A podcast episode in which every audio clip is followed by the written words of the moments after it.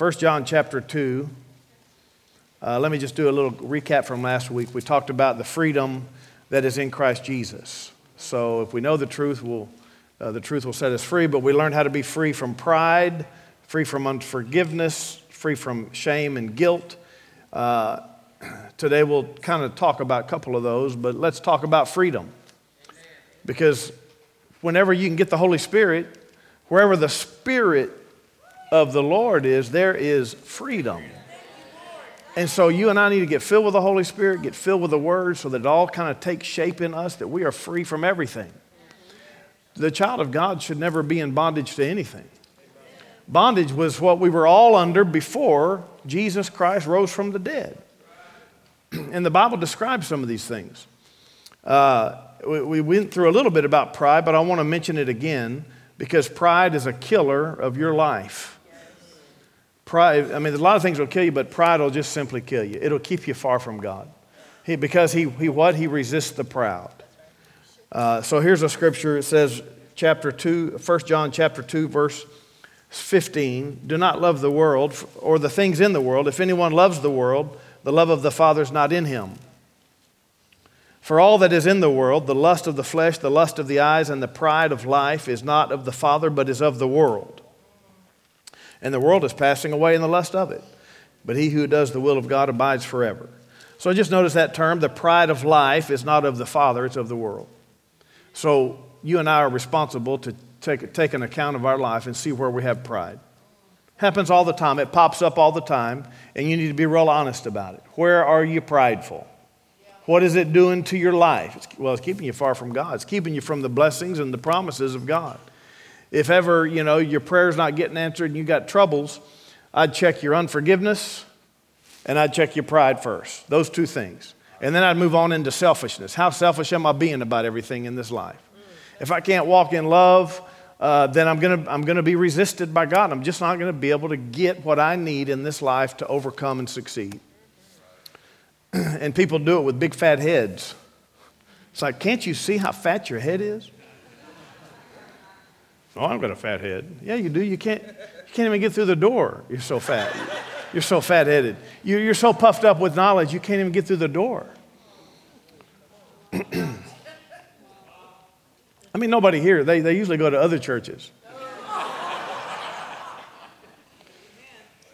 But if you have a hard time sitting in church here, Maybe your head's too big. Anyway, um, you know the scripture Jesus said, Whoever exalts himself will be humbled, and whoever humbles himself will be exalted. So you have to keep yourself low.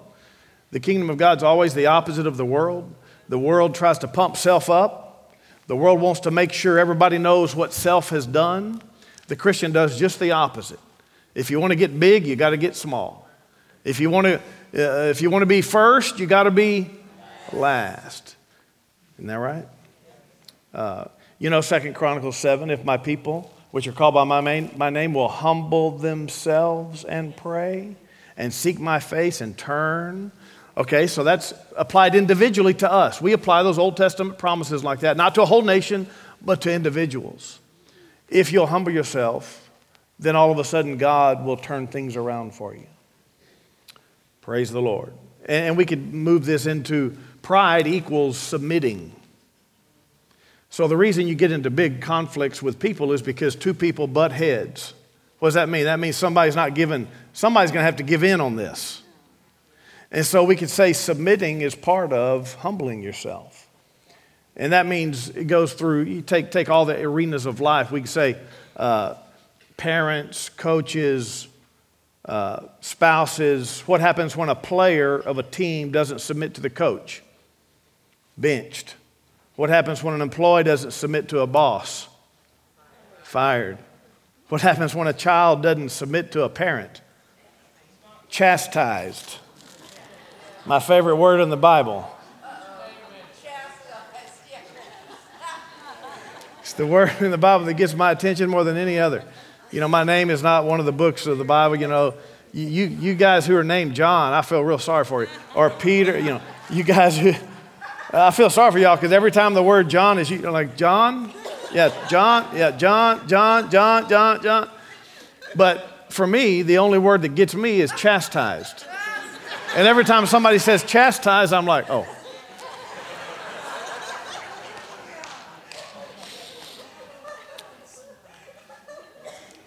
Just so you know what goes on inside me. What happens when a wife doesn't submit to her husband in things she ought to? Uh, the relationship is in, injured. You know, he can't penalize her, so he, what happens is he ends up with a brawling woman in a White House. and I'm just quoting the Proverbs. Uh, and what happens when a husband won't submit to God? You know how rough the family is? When a husband barges through life thinking he owns the world and is the king of everything, even though he's not all that smart. You know how rough that is on a wife? When a husband can't be humbled to God, do the right thing uh, in honor of God. So, submission is a big part of you not being in pride. You're going to have to submit to the Word of God. Jesus said, if you, if you don't fall on this rock, then it'll fall on you. And he's talking about himself, yes, but he's also talking about he being the rock, the Word of God. If you don't fall upon the Word of God and let it break you, uh, then it'll fall on you and crush you. It's a big deal, isn't it? So when you read the Bible, you have to say, ooh, and let it get to you. Praise the Lord.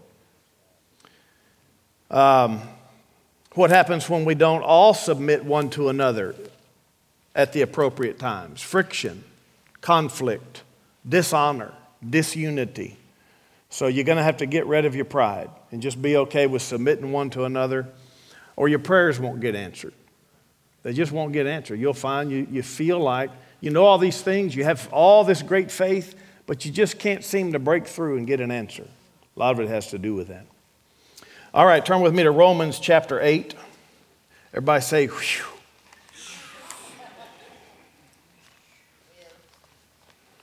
The problem with pride is that it's self fulfilling. If you stand there and say, I don't have pride, Proud people always feel like they, I don't have any pride.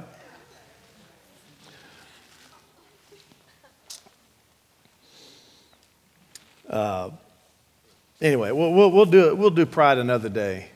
Everybody.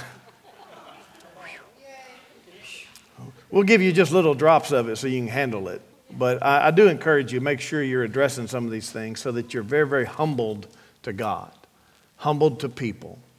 You don't have to protect yourself or put self out there or uh, make sure people understand how wonderful you are.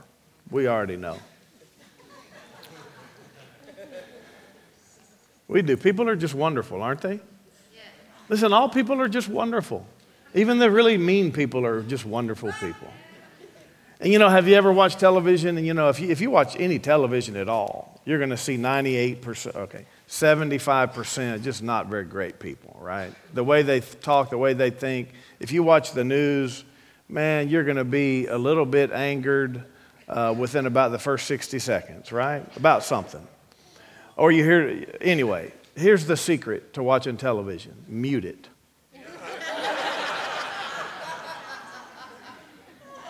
If you'll mute the television, you can actually watch it. And then what you see are people and they look wonderful. And they're made in God's image and they're lovely. And you can stomach it. And you start having compassion. If there's anybody you don't like on television, mute it and just start falling back in love with people. You'll start having compassion on people as long as you don't have to hear what they say. So people, people are wonderful. Praise the Lord. Spend some time thinking about how wonderful people are. I got, all I got was a mm-hmm. well, she didn't say it with that tone. She said, mm-hmm. All I got was one mm-hmm. It sounds like y'all need to be praying in tongues. Listen, if you're having a hard time loving people or loving the unlovable or having compassion on the normal, then you need to pray in tongues more because praying in tongues softens you up. Praying in tongues help you edify yourself so you can keep yourself in the love of God. This is Jude 20. So you can keep yourself in the love of God, you need to be praying in tongues. And uh, if you're not, then you're not soft enough. You're not tender enough. You're not gentle enough with people if you're not praying in tongues. So you need to be praying in tongues. Brother, you need to be praying in tongues. All of you need to be praying in tongues. This is why I've always said I would pay you to pray in tongues if I could. It's that valuable. I would pay you. Anybody want to pay church members to pray in tongues? Let's pay all the mean church members to pray in tongues more. Oh, wait, we don't, we don't have any of those. I'm just trying to help you uh, realize that if you're a little bit uh, on edge, you haven't been praying in tongues. If you're a little irritable, you haven't been praying in tongues. If you're kind of kind of ornery, you hadn't been praying in tongues. I'm talking about praying in tongues.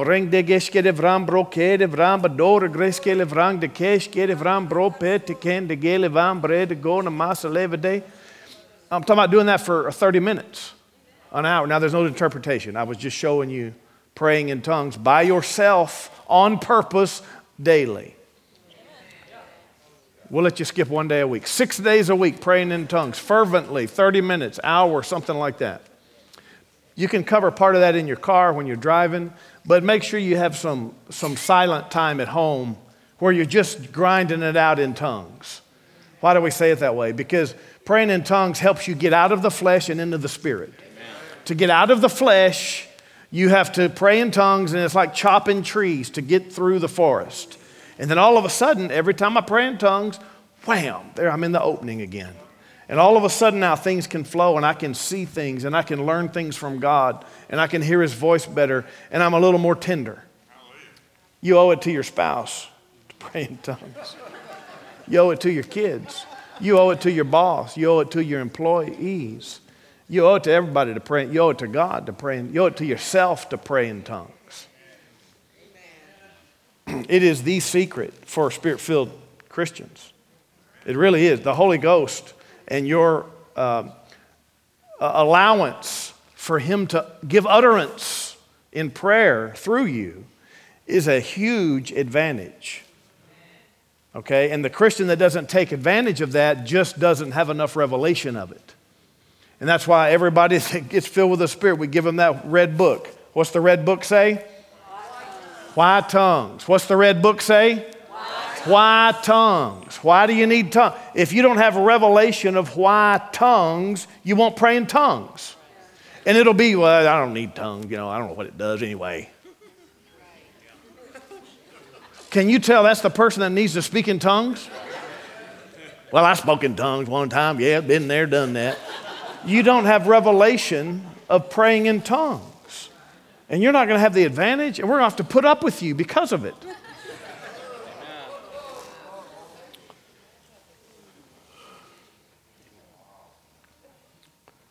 Praise the Lord. Romans 8. Let's move on from pride, selfishness, and unlove. Because really, you're supposed to be free from those things. You're, as a Christian, you're supposed to get free from those things. If the greatest command is love, what's the greatest sin? Unlove. If the greatest command is love, God, love your neighbor, what's the greatest sin? you know, there's no, there's no measure of sin, there's no levels of sin. Well, let's just say the opposite of the great command is unlove. That means to be rude or irritable is, is the worst sin. To not consider one another is the worst sin. It's all, it's all the worst sin. Anything done outside of considering your brother and loving your brother is a sin, big sin. Okay? people thought that murder was the biggest, but hate's, hate is unlove. It's just as bad as murder. Look, I didn't make the rules. Jesus, he changed, Jesus changed the rules. Old Testament, Ten Commands, top commands. Jesus changed the rules. Now you can't hate. And if you hate, you're a murderer. Old Testament, adultery was a big deal. Now, if you just look, you've committed the same thing. Unlove is the worst thing of all, and it covers every sin.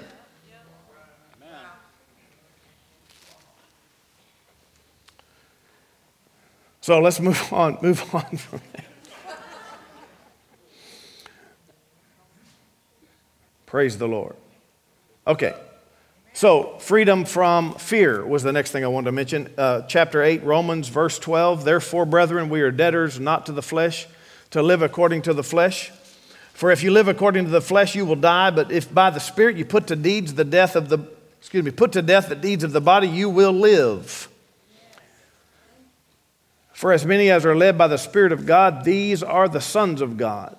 For you did not receive the spirit of bondage again to fear but you received the spirit of adoption by whom we cry out, Abba, Father. It's, a, it's an amazing connection here that either you can have the spirit of adoption from God or you can have the spirit of bondage again to fear. So either you're in bondage or you're an adopted son. You're not supposed to be in fear if you're adopted into the family. Why? Because I'm in the family. Why? Because uh, I'm going to go tell my dad anything comes up, I'm going to go tell my dad because he would never leave me hanging. Financial crisis, I'm telling my dad. Not afraid of losing my job, I'm telling my dad. If you've been adopted into the family, you don't have to be afraid of anything. Glory. And so you know, it would be almost dishonorable of the cross if we didn't address anything we felt in bondage to. So if you're in bondage to all, you know, only you know the inside of you. Where are you stuck? Uh, where are you not experiencing the freedom that's in Christ Jesus? Where are you worried? Where are you fretful? Where are you anxious? What do you dread in this life? You know, everybody dreads a, a little something that you have to deal with. Until you deal with it, it's there. It's a dread. Some people dread the end of the month, they got to pay their bills. If you're dreading that, you're not free from the bondage of it. And then, then I dare to say that God is not fully involved in your financial life because you're too worried.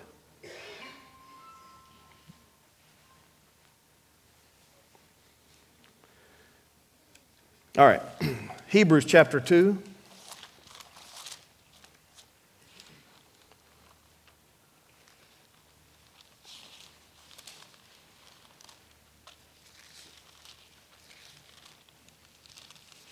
Hebrews 2, I think I quoted this last week, but let's read it here.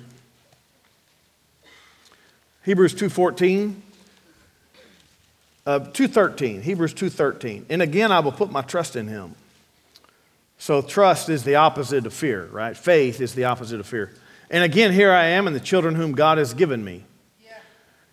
Inasmuch then as the children have partaken of flesh and blood, he himself likewise shared in the same, that through death he might destroy him who had the power of death, that is, the devil, and release those who through fear of death were all their lifetime subject to bondage. Praise the Lord.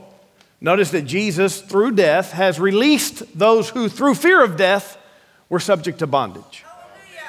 So you have to recognize that the cross of Jesus Christ has freed us from the fear of death. And most people are like, well, I'm not, I'm not afraid of death. I'm afraid of getting maimed and having to live with no harm or something. You, people are afraid of the process of death, and then some are actually still afraid of death. There's no reason for anybody in the room to be afraid of death. I mean, really, there's no reason to be afraid of death at all, nor, nor how you die. Don't be afraid of anything. That's what it was before Christ defeated death. So you and I have to sit there for a moment and say, wait a second, okay, all right, I'm not afraid then. What would I be afraid of? What would I be afraid of? Hmm, what would I be afraid of? Am I afraid of anything? What is it that I might be afraid of? Anything? I refuse to be afraid of anything. You got to contemplate these things and talk it through with yourself and then get the Holy Ghost involved and find some scripture like this and quote it out loud until all of a sudden, I am free from fear of death. And that could be, you know, actual physical death. It could also be incipient death, sickness. Some people are just afraid of sicknesses. You know, all you got to do is watch TV for a moment. You'll see some commercials that remind you all the problems you might be having. And then people, that plants a seed in people. That plants a seed in people. Seed, you know, seed is really the biggest problem we have out there. Bad seed is what people are getting from the world. And that's what's happening to our young people. They're, they're hearing all these bad seeds that aren't truth, getting, and it's getting planted in their heart, and they're having to contemplate. Well, I wonder if I'm gay. Well, I wonder if I'm, if I, am I really a boy or a girl? All of that is seed driven because they're hearing it from people TV, teachers, friends. Everybody's contemplating all these evil things, and it's planting seed in our kids. So, you as parents have to do uh, really diligent work to pluck those seeds out. As fast as they get in, pluck them out, stop them from getting in as best you can, but just keep, keep plucking them. I mean, you have to pluck them till they're 21 years old. Pluck those seeds out. Don't let your children harbor those seeds and water those seeds and contemplate those seeds. We have ammunition against those seeds. But fears get in there. Well, fears get in there in kids because of what they're experiencing in the household. So, you know, a large job of the parent is to protect their children from what the parents are facing. I remember my parents, you know, they did a pretty good job of protecting me from the struggles they were going through. That's important for children so they don't get seed of fear birthed in them.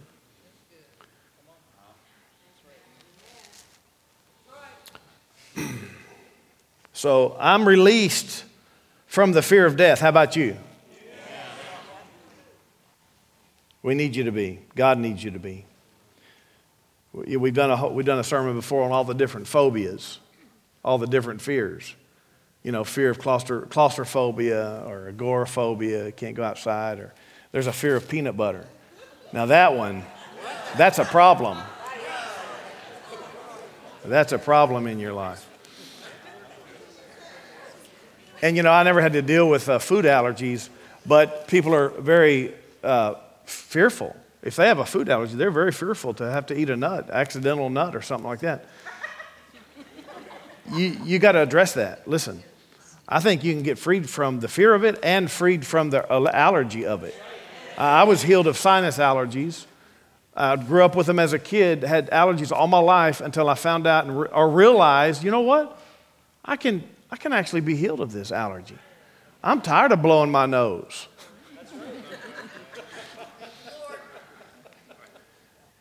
And I got healed of, of a sinus allergy. But food allergies, man, they're even scarier for some. And you need to get over that. You can't just live with these things that have ruined your life. You can't live with things that have put you in bondage. People are in bondage. They can't eat nuts. How can you not? You don't. You can't eat pecans. How are you going to live? You can't eat macadamia nuts, pistachios. How do you make it? peanuts, peanut butter. And if you don't want to, that's okay, but don't do it, don't not eat those things because you're scared. Right. So address your fears. I mean, uh, you know, anybody that's scared of heights needs to go up in a tall elevator and, and command that fear to leave you and get out of here. You got to do what it takes to get over it.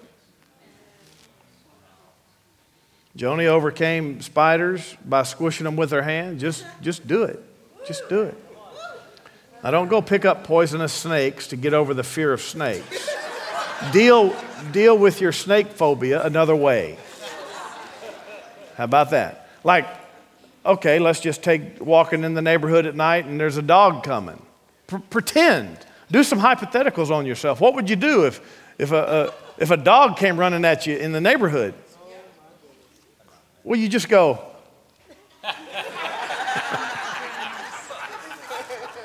I'm showing my age.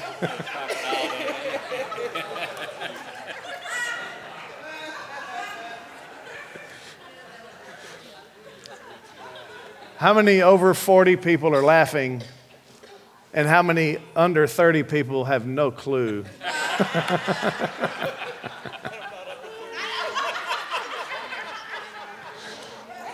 How many of you are just clueless? No. I, have thought about what, what would you do if you're about to get attacked by something?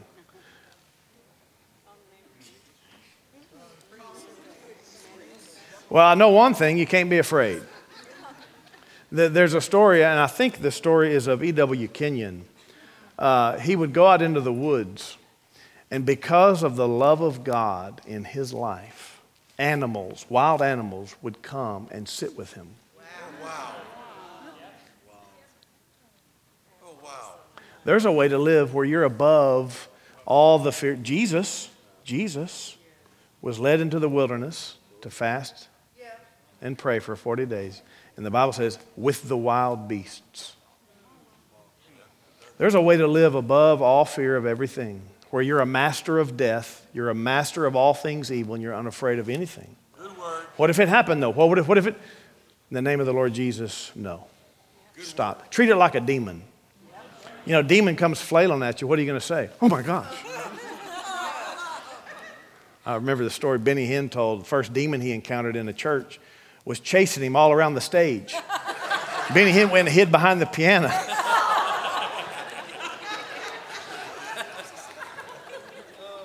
well, he, he grew out of that. So you got to treat evil, harmful things like that. Somebody with a gun comes running in. What are you going to do? No, no, no, no, no, in Jesus' name. No, in Jesus' name. Plan ahead. Don't be afraid. Don't be afraid. Sure, we got some security protocols here, and some people have some idea of what to do, but none of it's out of fear. You can't, you can't live your life out of fear. You can't do things out of fear.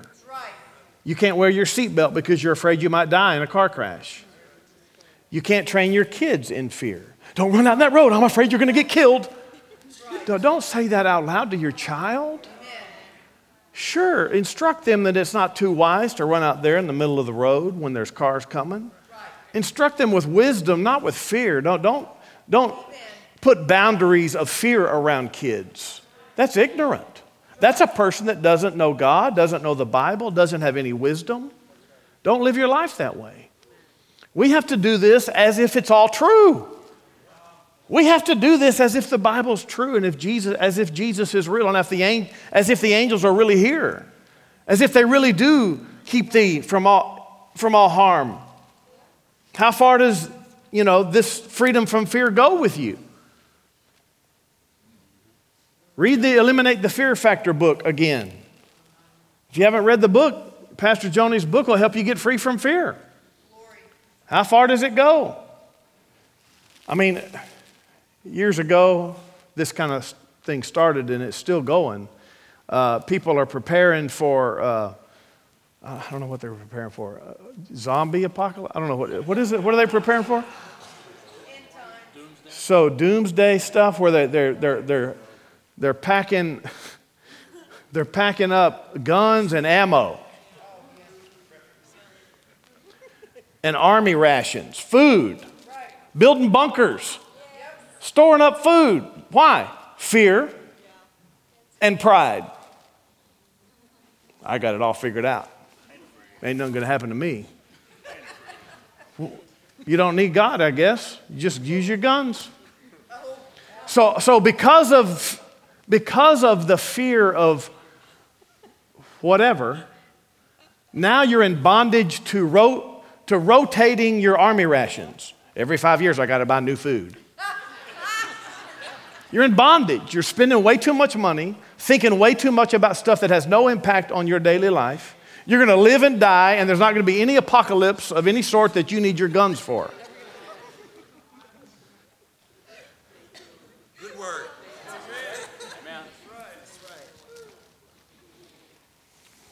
You're wasting all of your energy, all of your time, and all of your faith when you could be helping people right now.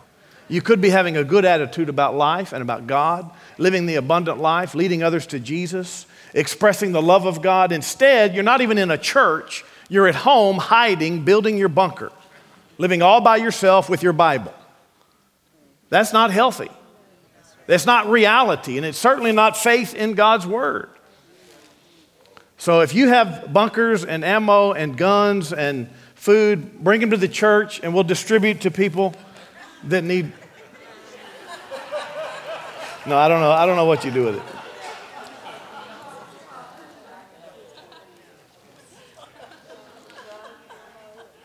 Every time a certain party takes office, everybody runs to the gun store to buy extra bullets. hey, there, I mean, there's some logic to, to some things that, but um, Don't do anything because of fear whatsoever. And don't do anything because of pride whatsoever. Sometimes people just get into all that stuff because they feel tough and they want to be unique. Your bunker does not make you unique. All it means is you have a strange hobby. Let's leave it at that. And I, listen, I, I realize that there are probably people in here that are not real happy with me right now. Your little closet of, of, food, of army rations. well, let's look at it this way. Okay, so you wasted your money. Look, everybody in here wastes money on something. So you wasted yours on that, no harm done. I'm not condemning you. Just don't do things out of fear. Did I recover myself? Listen, that is not the commission of the Lord Jesus Christ. We have a commission to live this life and live it with people. Not to take up the sword.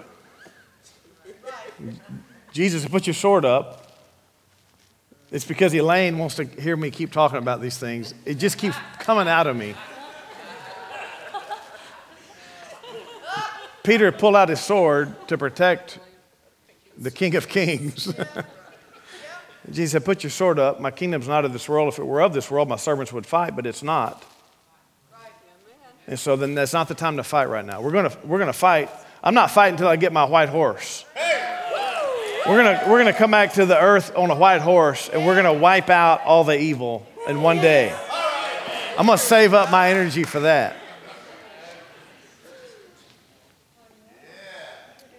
Praise the Lord. I know some people say, well, maybe it's wisdom to prepare. Maybe God's leading me with wisdom. Well, like, like Joseph, you know, seven fat years, seven lean years. Okay, okay, I get that. Uh, but really, since the cross, we, we all have miracle working power now. It's like way different. We all now can cause food to come.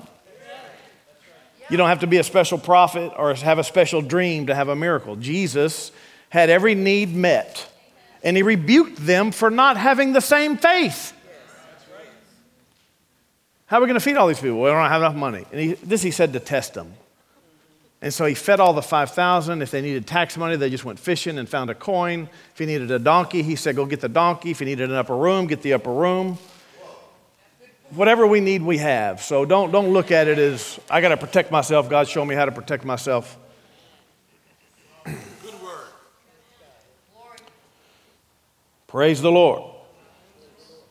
So here's some other weird little fear things. Uh, don't, don't let fear jump on you. And, you'll have to catch it because sometimes it's a very spiritual force that kind of jumps and it'll open uh, the door to destruction. I remember a certain brother uh, went to a funeral of a peer, a friend of his, and he said, You know, this spirit of death got all over me. Fear and death got all over him. And within a short time, it caused some really harmful events and ailments in his body. And he ended up, you know, eventually it was death, but uh, he, he knew it. He, he, he told me. He said, You know, Pastor, this thing jumped all over me and I haven't been able to shake it. We tried to help him, and this is a couple years after, you know, I didn't know. Uh, weird things can happen.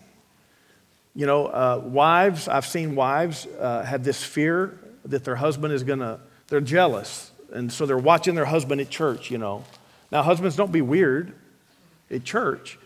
But I've seen that mess, mess marriages up where you can't be a free, you can't be free to serve God and love people because you're worried about your husband or your wife.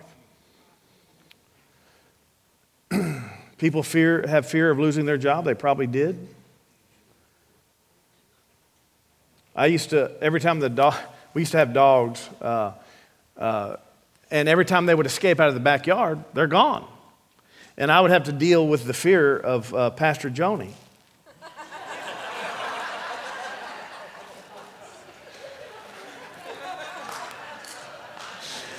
So I was uh, frantically looking for those dogs. but then I soon learned because the backyard's my responsibility, so I, I take the heat if the dogs escape. And I, I finally learned that, you know, the punishment wasn't so bad. Just had to take it like a man. Sorry about that. I'll build another contraption out there to solve the problem.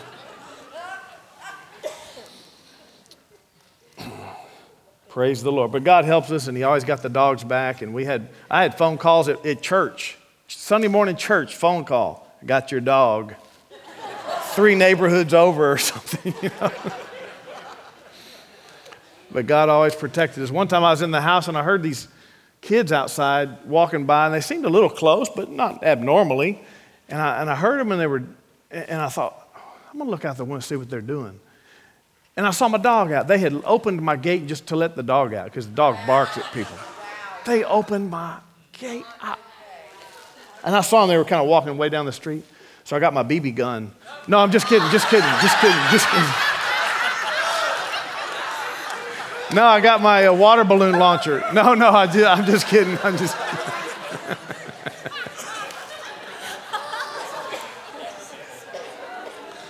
No, I didn't do anything. I just got my dog back in. But God protected me. That was the point. If this is your first time in church tonight,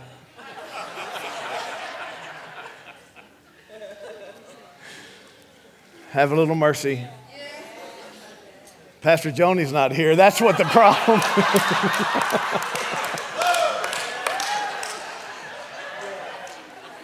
I don't have to run any jokes by her when she's not here. I don't think I violated any of her regulations. Um, there was a couple words she, she didn't used to let me say in church. I quit saying them. Um, not, not cuss words or anything, just, just words that she didn't like what it sounded like. Anyway, First John chapter 4.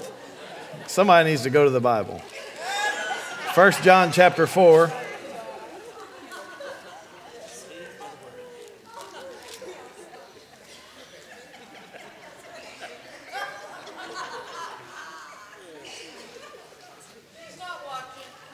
She's not watching. First John chapter 4 here. Verse 17 Love has been perfected among us in this, that we may have boldness in the day of judgment, because as he is, so are we in this world. There is no fear in love, no fear in love, but perfect love casts out fear. Because fear involves torment, but he who fears has not been made perfect in love. It's an interesting connection. You know, nobody in there, nobody would come up with this connection, right? With natural human psychology, no one would come up with this, this connection. This is a very supernatural, very divine connection between love and fear. Love is such a deep thing, it's such a grand thing in the kingdom of God. It's the nature of God. Perfect love casts out fear. Developed love, completed love, mature love casts out fear.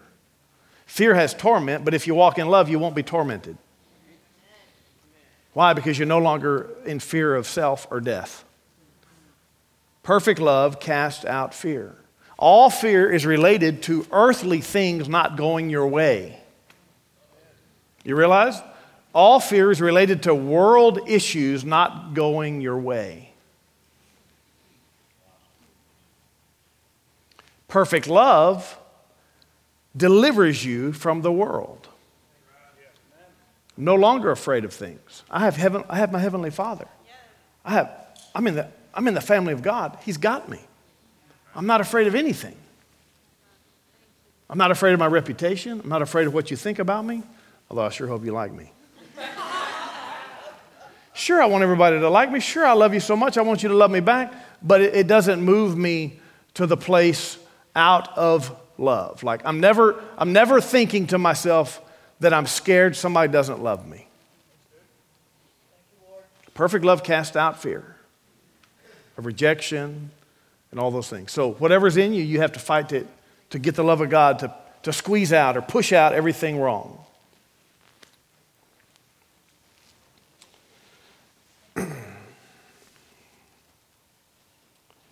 Uh, go to John 8.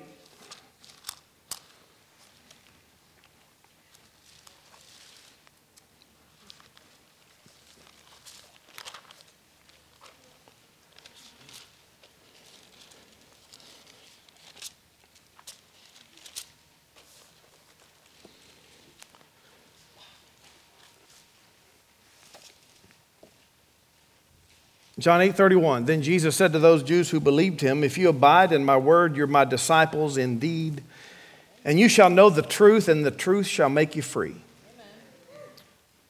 So, there you got to know the truth so you can be free. The biggest freedom you're ever going to have is just knowing the more truth. The more truth you know, the freer you're going to feel. So, rejoice in that. Re- enjoy that. Rejoice in that. Verse 34 Jesus answered them, Most assuredly, I say to you, whoever commits sin is a slave of sin. And a slave does not abide in the house forever, but a son abides forever. Therefore, if the son makes you free, you shall be free indeed. Praise the Lord. So just say it out loud. Say, I am free indeed. Christ has made me free, and I'm free indeed. Say it a thousand more times, not right now. Get it in your heart. Uh, target something you need to be free from. And say it a thousand times. Like, I don't have any idea how I could be free from such and such. Target it in your mind and say it a thousand times against it. And watch the power rise. Watch the faith rise. Watch the uh, deliverance rise as you overcome it by faith. But you got to say it out loud with your mouth. So that's where the power's from.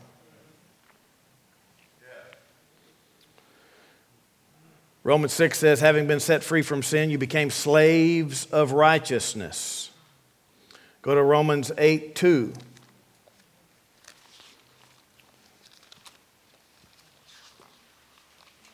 Well, I could just quote it to you. Uh, but I want to read verse 1 and 2, so let's go there. Romans 8, verse 1 There's therefore now no condemnation to those who are in Christ Jesus, who do not walk according to the flesh, but according to the Spirit.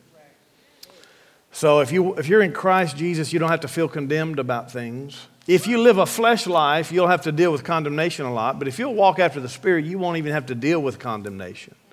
But the bottom line is, positionally, you are not, not if you're in Christ, there is no condemnation to you. Verse 2 For the law of the Spirit of life in Christ Jesus has made me free from the law of sin and death. So there's this new law of the Spirit of life in Christ Jesus, and that makes you free from the law of sin and death. That means you're free from the law that said if you sin, you die. That means you're free from the law that said if you sin, you're cursed. That means you're free from the law that said if you commit transgression, then you pay for it. You're freed from that law. And that's why y'all are still here. That's why you're all still here because God didn't punish you for all your sins. Old Testament always punished, New Testament freed from that law, which is the law of Moses. This new law has freed you from that old law of paying for your sins quickly.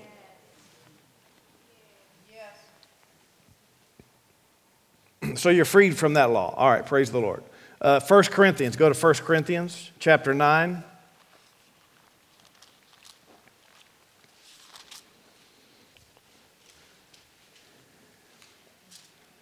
1 Corinthians chapter 9. You know, anything that you're in bondage to, you need to just make a decision that you're not going to be in bondage to it anymore. I remember Kenneth Hagin telling the story that uh, he decided one time that uh, for some reason he was drinking too much Coca Cola. And he decided, that's it, I'll never drink another Coca Cola as long as I live, and he never did. Teenager. I don't want to make that declaration, but he did. I'm not saying everybody's supposed to not drink Coca Cola, but he, he, he, for himself, that was a big deal. That was maybe something he lusted after, maybe something he thought way too much of. Uh, and in his walk with God, he recognized, you know what, there's no reason for this to be that big in my life. And he just decided and stopped it. I remember Kenneth Copeland told the story. He, uh, he used to be real fat. I don't know how fat, but he was fat. And uh, he realized this was a problem in his life, so he got all the sweets in his house and all the donuts and all the cakes and all the cookies, and he put them in the dining table, and he laid his hands on them and said, I'll never eat another one of these as long as I live. And he didn't. Let's pray for, let's pray for Brother Copeland.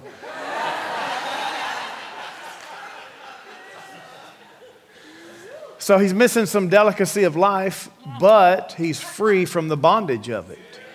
So, for each of us, you may need to get free from something. How? By, by making a decision. Not, not through struggle. We're not struggling here. You make a decision. Even if you're addicted, if you make a faith decision, addiction can be broken like that. You make a faith decision, it'll disappear supernaturally because Christ has set us free, because the power of God is real, because you can be free from everything that keeps you in bondage.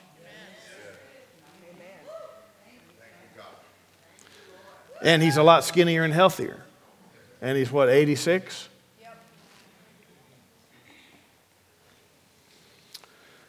First Corinthians 9, verse 1. Paul says this He says, Am I not an apostle? Am I not free? Have I not seen Jesus Christ our Lord? Are you not my work in the Lord? If I am not an apostle to others, yet doubtless I am to you, for you are the seal of my apostleship in the Lord. Skip down to verse 19. For though I am free from all men, I've made myself a servant to all that I might win the more. Notice that term I'm, I'm free from all men. All, I'm free from all people. I'm not in bondage by any person. Now, if you're married, you're stuck to your wife, but that's not supposed to be bondage. And, and husband, you're not supposed to be, that's not bondage.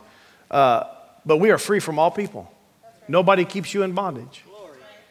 Nobody keeps you, I'm free from all men. I'm freed from their, uh, their thoughts of me. I'm freed from their control of me. I'm freed from their pressure that they might put on me. You know, we say all the time that if, if somebody's pressuring you, uh, for me, if anybody's pressuring me, that's a sure sign I'm about to do the opposite. Even if you're silently pressuring me.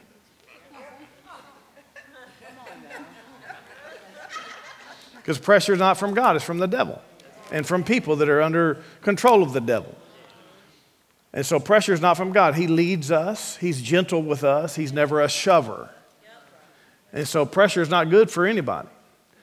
But I'm not afraid of people, so you can just say what you want, think what you want. A sale, salesman, um, they're not going to get my business if they push me. Oh, you know, it's today only. Well, okay, I'll see you tomorrow.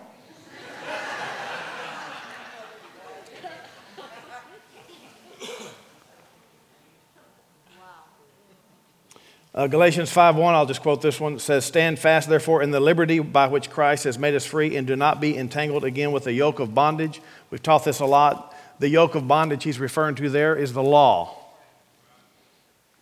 Christ has made us free. Don't be entangled again with, with the law parameters, the ceremonial law for Israel. Don't be entangled again with that. We will all eat bacon tonight. but people do it. Even Christians do it all the time. They think, oh, well, look, look what's in the Bible here. Look what God did with Israel. If he, uh, you know, that was his favorite people of the whole earth. So, so he, whatever he told them certainly would apply today. It's his best plan. Uh, don't do that. Don't get entangled with the law of Moses. There was a reason for, for God showing the clean versus the unclean. Because if you're going to start obeying any of the law, you got to obey all the law. And that means that men can't trim their beards.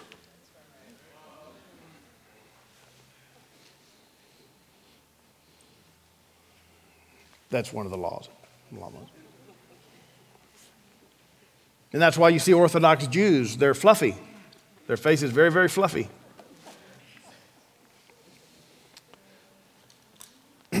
Praise the Lord. All right. Hallelujah. Well, we could go further, but we don't need to. Free from unbelief, free from doubt. We could go on and on and on, all the things you're freed from. Free from sickness and disease, free from demons, free from all sorts of psychological problems. Uh, the power of God is in us. Christ is the power of God and the wisdom of God. So some of these things you just need some wisdom in, and you make a decision based on the wisdom of God. Other things you need the power of God to get yourself free. But Christ is both of those to us. So you stay close to Him, you stay glued to Him, you stay in Him, you pray in tongues so that it's fresh in you, and you can have dominance and victory and overcome all the struggles of this life. Isn't that exciting? Glory to God. Praise the Lord. Lift your hands to Him. Just sit there, lift your hands to Him, and thank Him. Thank Him, thank Him, thank Him. Father, we thank you for the victory that's in Christ Jesus, for the freedom that's in Christ Jesus. Thank you, Lord, that I'm free, free, free. I'm free. I'm free. I'm free. I'm free from that and that and that and that. Free from the lust of the eyes and the pride of life. I'm freed from the lust of the world. I'm freed from the world. Free, free, free, free from the world, free from myself. Thank you, Lord. I'm free, free, free, free. Thank God. Thank God. Sometimes just our the way we think, we need to get free in the way that we think. Thank you, Lord. I'm free, free, free. Thank you for joining Pastors Chas and Joni today from Houston Faith Church. If you're looking for a good home church in Houston, Texas, we'd like to invite you to be our guest anytime. What you'll find is that Houston Faith Church is highly committed to the Word of God, the love of God, and the spirit filled life and ministry that Jesus expects. We know that everyone wants to make a difference in this life, and that the Great Commission of the Lord Jesus Christ is the main thing for all of us. You'll find your purpose here and grow strong in faith at Houston Faith Church. Find more faith building resources on our YouTube channel or subscribe to our free audio podcast. You can also connect with us on Facebook and Instagram. See you soon.